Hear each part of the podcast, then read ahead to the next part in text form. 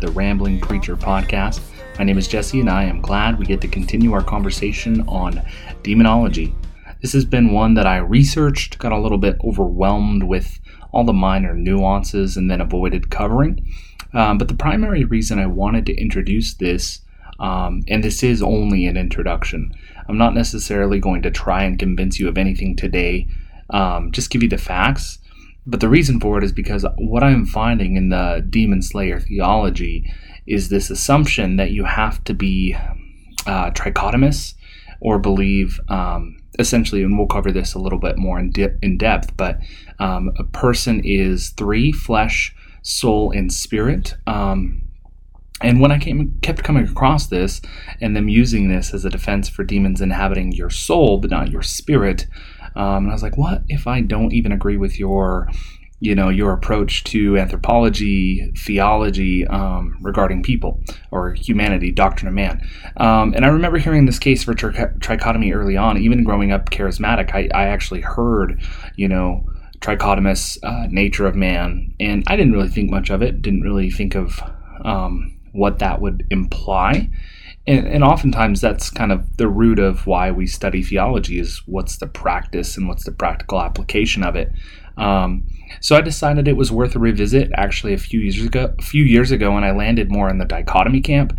And I didn't really press it and press into it too deep. Um, and so I've kind of kind of been doing this uh, reinvestigation with a little more um, study and a little more time involved and so I, I, think I'm actually farther away from choosing, um, but I definitely have a strong leaning right now. So the plan is to introduce the topics and then likely have a podcast or even two dedicated to reviewing the passages of scripture that each of these uh, philosophical camps use to defend their um, position.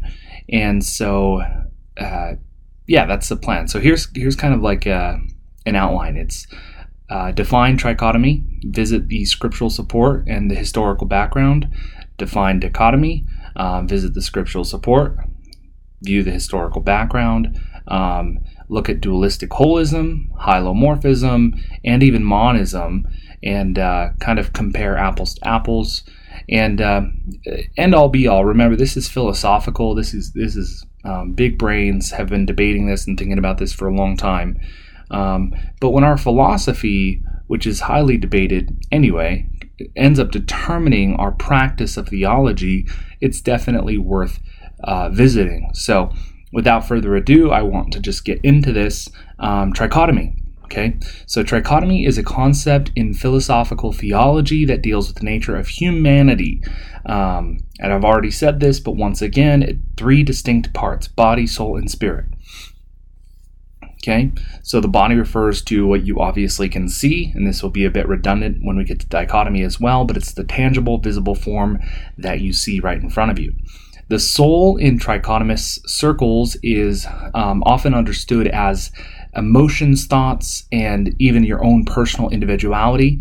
Um, it's your inner self that experiences and feels, whereas the spirit is considered the spiritual or transcendent aspect of you, the part that actually can connect with the divine um, and the spirit inhabits, the Holy Spirit inhabits. So one third of you is inhabited by the Holy Spirit, um, and trichotomous kind of makes this roundabout claim that you know you've got flesh, soul, and spirit, and that's why you can still keep on sinning because your soul isn't saved, but your spirit is.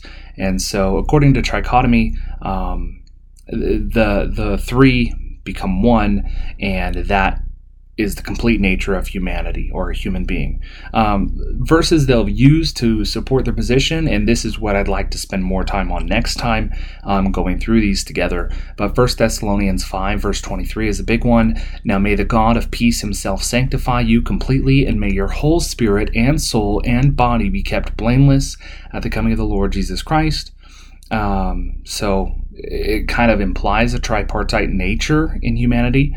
Uh, Hebrews 4:12, which I've referenced many times, um, I, I, love this passage, but it says, "For the word of God is living and active, sharper than any two-edged sword, piercing to the division of soul and of spirit, of joints and of marrow." Um, and so they'll use this and say, "Hey, see, look at you can divide soul and spirit."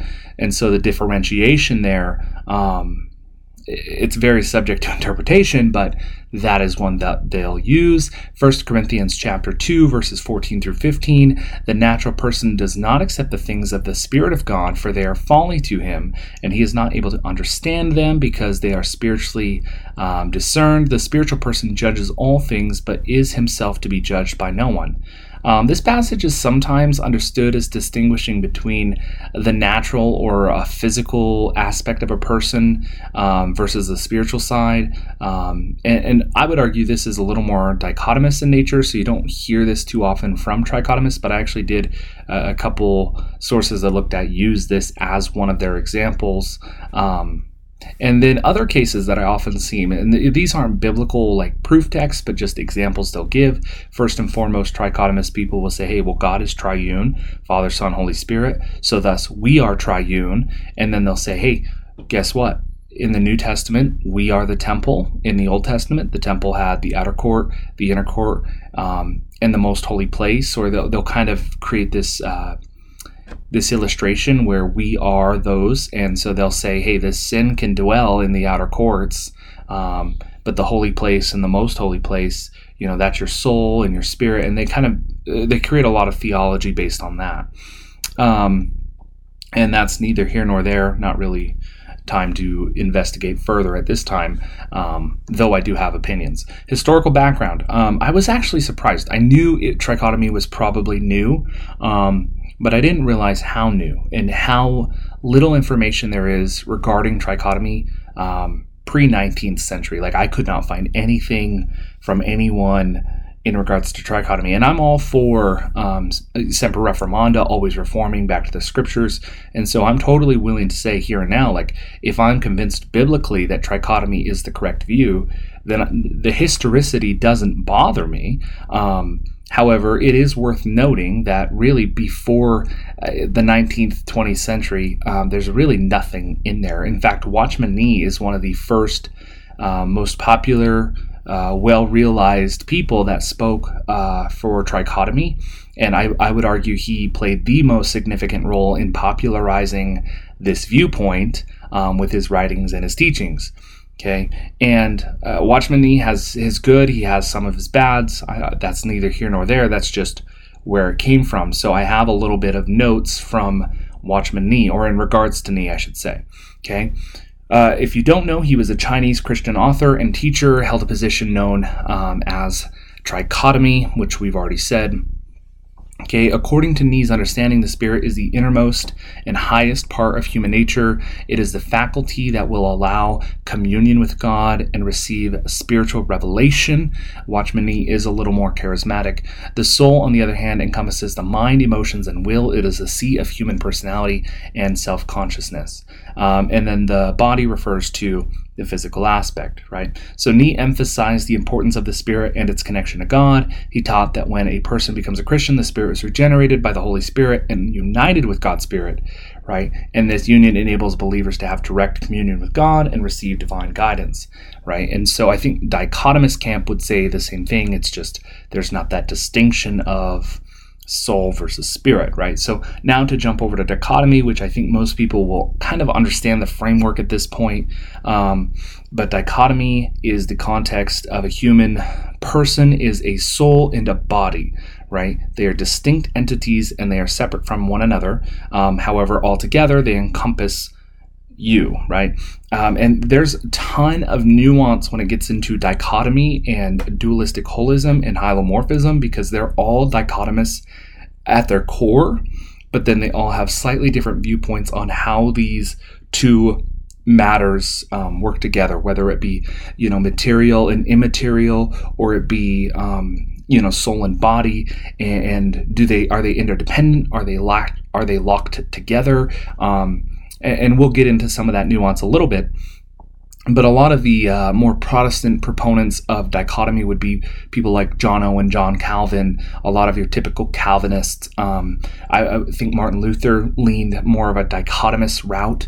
Okay, and so the scriptural support that they'll use um, is Genesis 2 7. Then the Lord God formed the man of dust from the ground and breathed into his nostrils the breath of life, and the man became a living creature, right? And so the breath of God, um, you know, we would say a spirit or soul, and they would argue that this is the immaterial aspect uh, of the flesh because the flesh had been made, but the immaterial um, soul of the man had yet been realized. And so, this is that dichotomy that there is clearly a difference between a material body and an immaterial life force.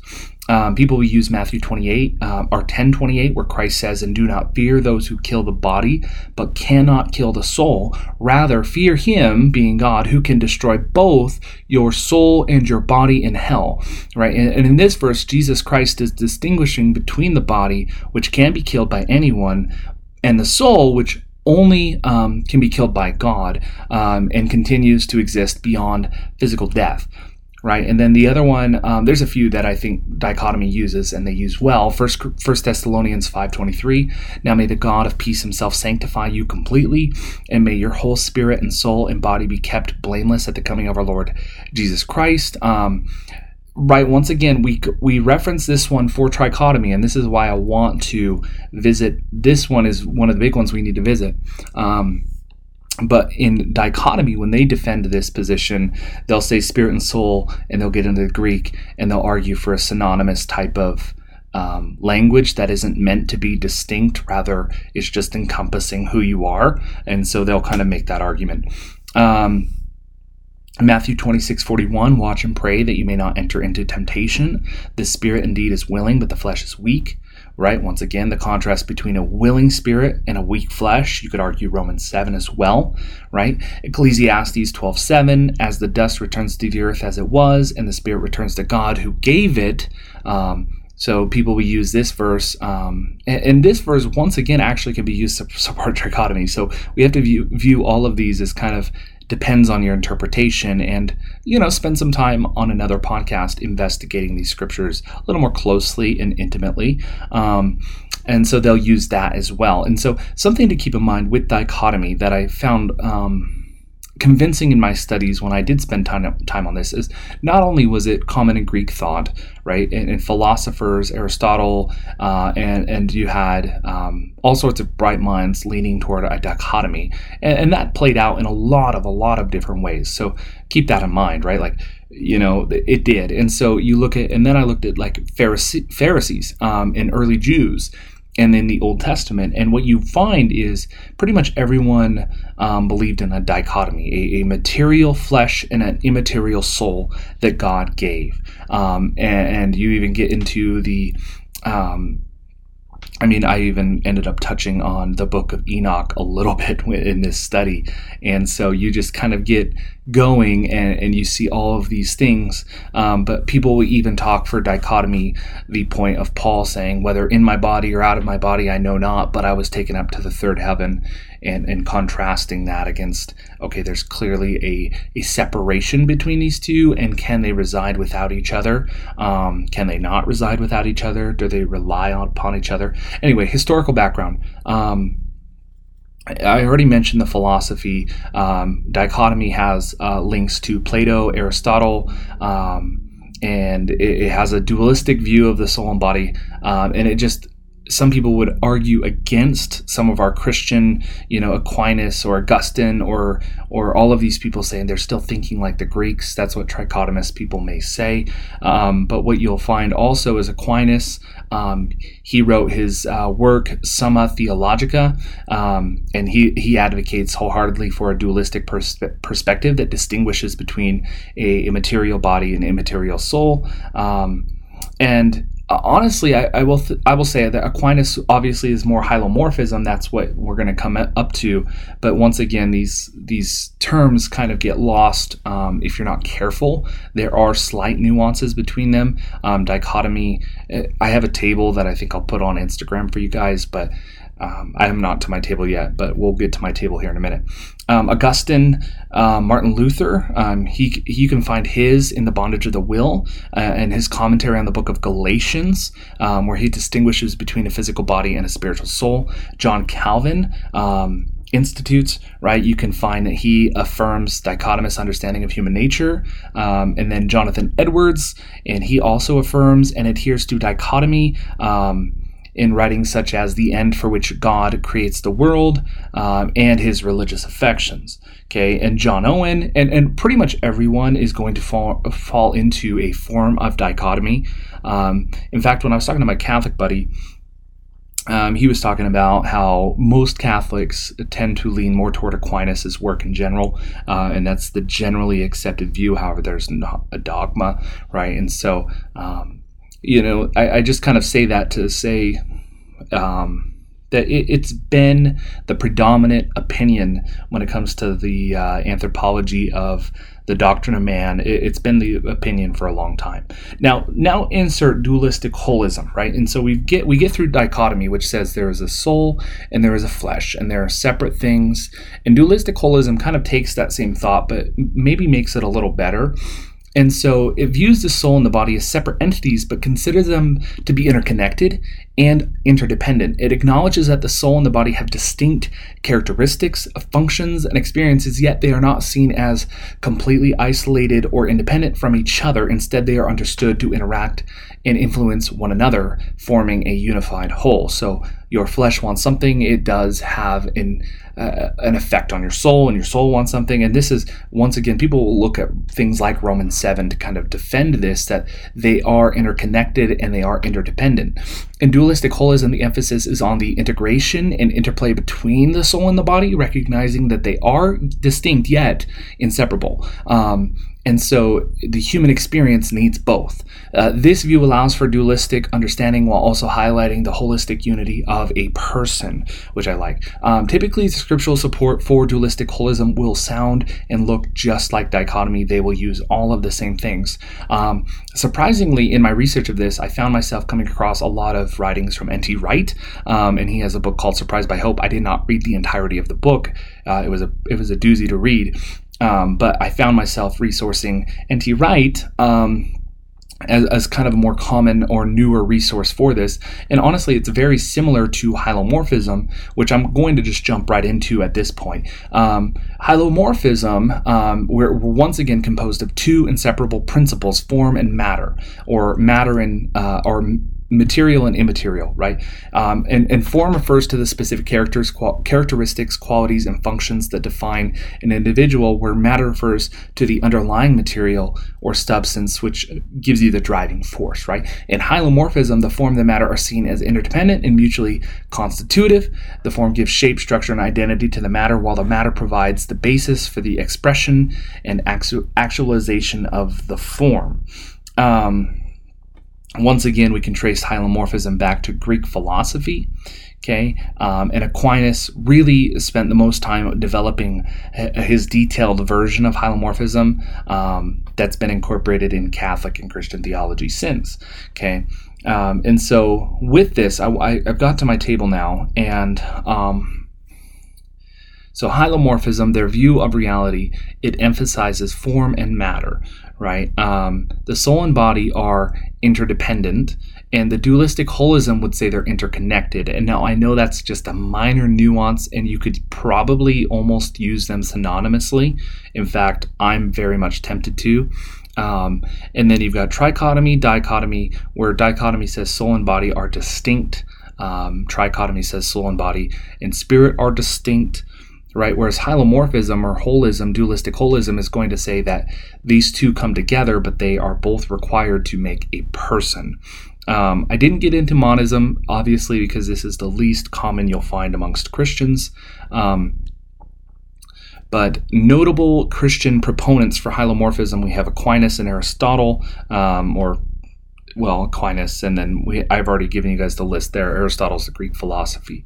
Um, Dualistic holism, you have John Frame and N.T. Wright, trichotomy, Watchman Nee, um, dichotomy, Augustine, and Calvin. Okay, so monism, the last one I want to kind of touch on, though it is very less um, common in Christian circles to believe in monism, but it, it is common. Like I found some Christian, like scholarly type um, professors that that advocate for a form of monism, um, and so monism is the belief. Um, in one, right? Unity and integration. Uh, and the soul and body are completely inseparable. So this is different than dualistic holism where they're interconnected or hylomorphism where they're interdependent. It's saying they're inseparable. And so you'll find Christian scholars that believe in a form of monism. Once again, there's several different types of nuances, but you'll find a form of monism where they believe, okay, once you die, because your flesh is dead, essentially you go into a, a, a soul hibernation until the resurrection of the dead. Um, until that moment. And so they actually, you know, their version of heaven or the heavenlies is kind of null and void. Um, based on my studies, and this is why I'm not very attracted to monism. Um, but you you even have like a form of monism in materialism, um, in, in, philosophy. But um, monism, here's my definition, even though I just skipped right over it, is the belief that everything comes from and can be reduced to one basic principle. Um, some people think the principle is mental or spiritual, that's idealism, while others think it's physical or material, that's materialism, right? So, materialism is a type of monism that says only reality is the physical world. And I know people that will say, I don't understand the spiritual realm, I don't understand it, it doesn't really make sense to me. The reality is what I see, and my brain and my heart, and all of these things, they kind of apply to um, the physical world and it's still physical, right? And so that you have people that kind of lean that way and, and they don't see the spirituality behind and the supernatural things behind. Um, and so monism, very basic introduction. You've got monism. Technically, you've got dualism, which is dichotomy, dualistic, holism, hylomorphism. They're all a form of dualism. And then trichotomy, um, which is very new, very, very, very new. And so when we cover the scriptures more specifically next time, I definitely think we need to visit 1 Thessalonians 5.23, probably Hebrews 4 412 um, matthew 10 28 will probably be a good one genesis 2 7 um, probably 1 corinthians 15 44 um, and look at those so i actually do have um, some quotes for you to consider, just from people that I I enjoy, and some quotes I came across when I was studying this. Um, from Martin Luther, the the body is the soul's house. Shouldn't we therefore take of our house so that it doesn't fall into ruin? And once again, as I talk about this dichotomous principle, you find the Pharisees definitely believed in a dichotomous. You find the the Old Testament Jews believed in a dichotomous, um, and so this is why trichotomy to me is just the, it's the new kid on the street and you know, hey, I, am not saying New Kid on the Street has to be wrong. It just has to reform to Scripture. And is it doing justice in the, the Scriptures it's using to defend itself?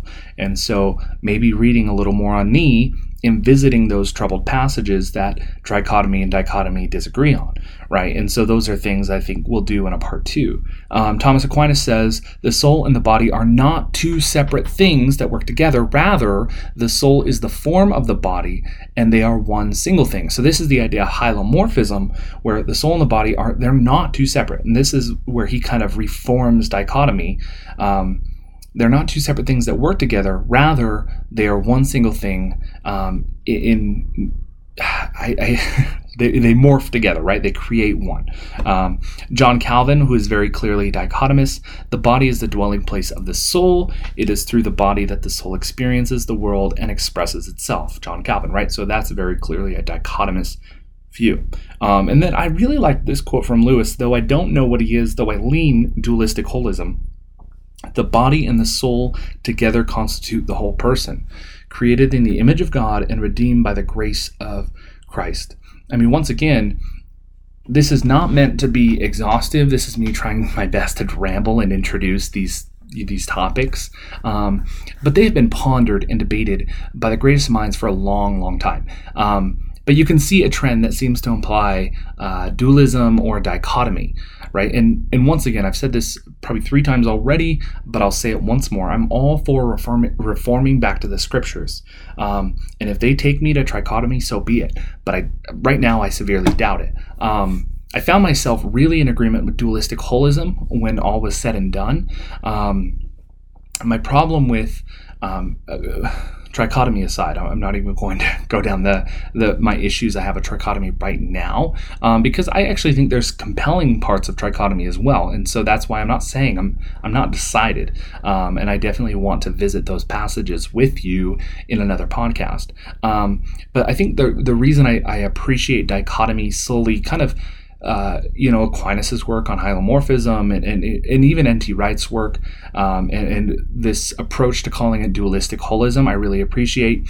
Um, because dichotomy seems to fail to prioritize um, first and foremost the garden um, the garden of eden we were given flesh we were that was the garden of god's pleasure right like this this was not, our flesh is not evil. Our flesh is not bad. I mean, yes, because of the fall, because of sin, now it is. And, and we don't want to fall prey to Gnosticism where matter does not matter. No, God originally intended to give us flesh and He breathed life into us. And, and that breath was a spirit or a soul or whatever you want to say.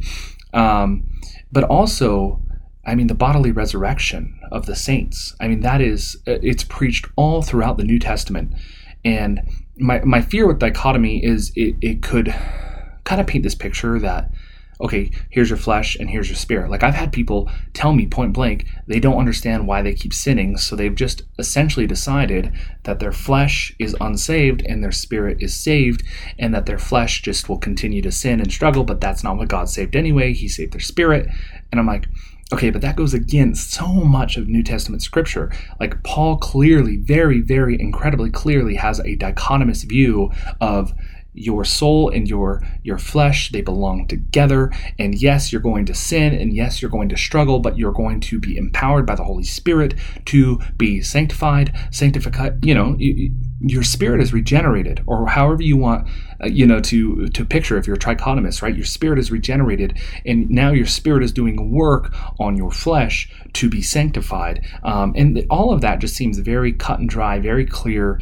Uh, um, and why is there this new kid on the block trichotomy that's only been around for the past you know 100 years? And and why is he trying to take his and it's caught steam. I mean trichotomy is absolutely um, watchman nee was the biggest proponent and now you see it in charismatic pentecostal circles pretty much exclusively i would not say i found it anywhere else besides charismatic and pentecostal circles um, you'll see dichotomy or a dualistic holism of sorts in most Reformed, Baptist, Protestant type of circles. Um, and then obviously your classic nonchalant Christian won't know anything about it. But um, dichotomy seems to, once again, I'm not anti dichotomy. Dichotomy just may not clearly. Uh, give you this picture that your flesh does matter, right? We were created in the garden with flesh. The fall, yes, it ruined it, but matter does still matter. Um, and I mean, even Paul says bodily training is to some advantage, right? And he even says, like, if I'm going to be here, I'm going to be here. Um, and then the bodily resurrection of the saints, which you have to believe if you want to be a Protestant within Orthodoxy, which is crazy because that's something that's not talked about enough today in, in evangelical churches. Um, but you look at, you know, the Baptist Confession 1689, chapter 31 talks about it, Westminster chapter 32. I read both of those to make sure, right? But the bodily resurrection of the saints is is absolutely necessary um, to remain within Orthodoxy and I think dualistic holism does a good job of capturing the essence of um, two yet the, the importance of recognizing it creates the, the entirety of you. Um, and, and they're in working they're in working cahoots right? They're going, going to work together um, to accomplish the will of God here on earth. And it's not it's not a, uh, a temporary thing. It's not like you're just going to you know, be a spirit and live in heaven forever, which is totally what I believed for a long time growing up as a kid, and most kids still believe today in American churches, is that they'll just die, go to heaven, and that's it. They're just, and that's why I think we have such a hard time processing what that actually looks like, because we don't understand but once you actually get into orthodoxy and what the New Testament preaches and teaches, and what the you know the apologists had to defend themselves against from the early Roman Greco Empire, saying, "What if we chop you up in a million pieces and, and scatter you? How will you be resurrected then?" Right? Like it's so historically and, and biblically and everything you could possibly imagine necessary to believe in a bodily resurrection. Even even Corinthians saying that Christ was the first fruits of the resurrection to show us he defeated death for us, right? And so, anyway, all of that to say, dualistic holism kind of does a good job of capturing like God made flesh. Flesh is flesh initially was good, and then the fall tainted it. and he came to redeem not just your spirit but your flesh too. And when we die, that's the penalty for death, but he has an intention to resurrect all of his saints, and there's going to be a new heavens and a new earth and a glorified body, right? And so I think dualistic holism does a good job of capturing that, saying they, they are separate, but they are actually meant to be together. Um, in the end, right? So, anyway, those are my thoughts. That is a very brief introduction, a preliminary conversation about trichotomy, dichotomy, and, this morphism and the dualistic holism. And I don't think I did a great job by any stretch of the imagination, but hopefully it was adequate. And we will spend some time in scriptures next time discussing. Um, those contentious uh, uh, passages that trichotomy and dichotomy will disagree on. And that will be, I don't know if that'll be the next one or a few out, but that will be in the agenda. So until then, think on it.